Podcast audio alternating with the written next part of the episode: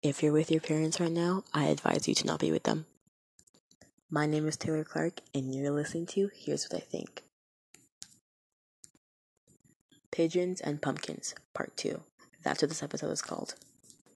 Alright, Donald Trump. This has crossed my mind a lot, and I think that the only reason why Trump hasn't been assassinated yet is because of his alliance with Russia. Hear me out. In all these movies, specifically spy movies, what country has like the most elite spies? Russia. And I'm sure that's not a coincidence that like that idea just comes to all these directors. There has to be a reason for it, right? And with Putin being one of Trump's bitches for some reason, or the other way around. I don't know. That man's alive.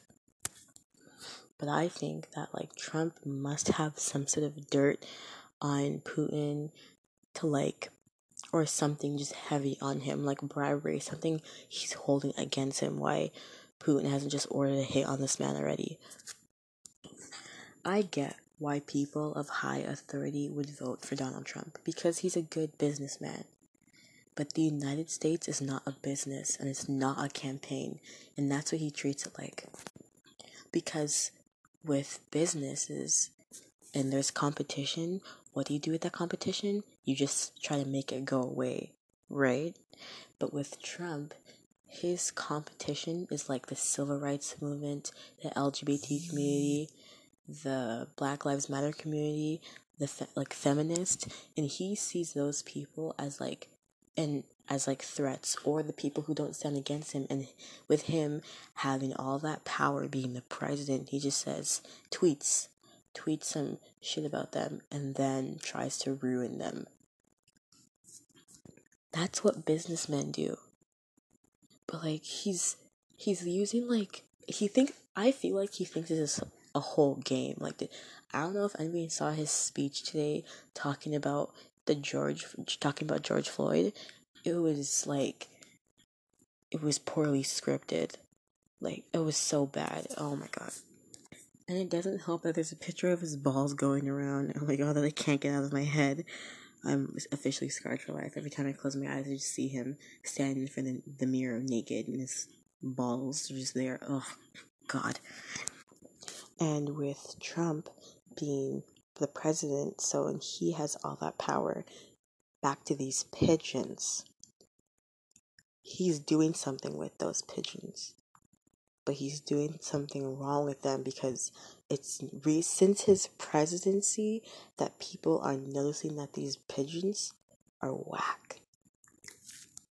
Coincidence? I don't think so. I don't think so at all. This man is dumb and like I want Obama back because yes, I am Canadian, but the United States is right there. So what happens to them will eventually shadow and affect us.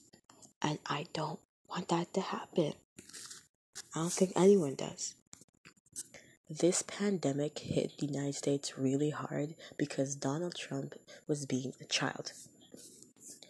When Donald Trump became president, he wanted to like take like throw away everything that had like Obama had to do with, including Obama's plan for a pandemic.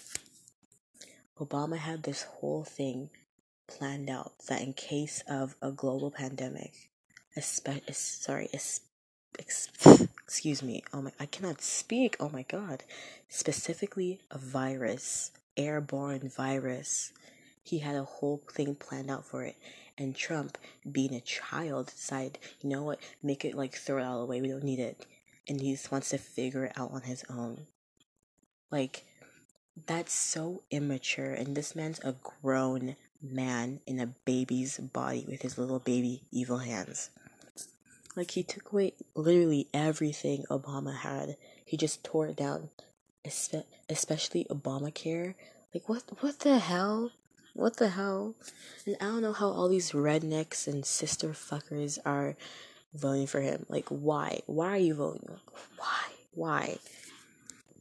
Anyways, I'm gonna wrap this up and say that somebody needs to grow a pair and just kill this man. Just take one for the team, you know? that's it for this day's episode. See you on the flip side. Bye.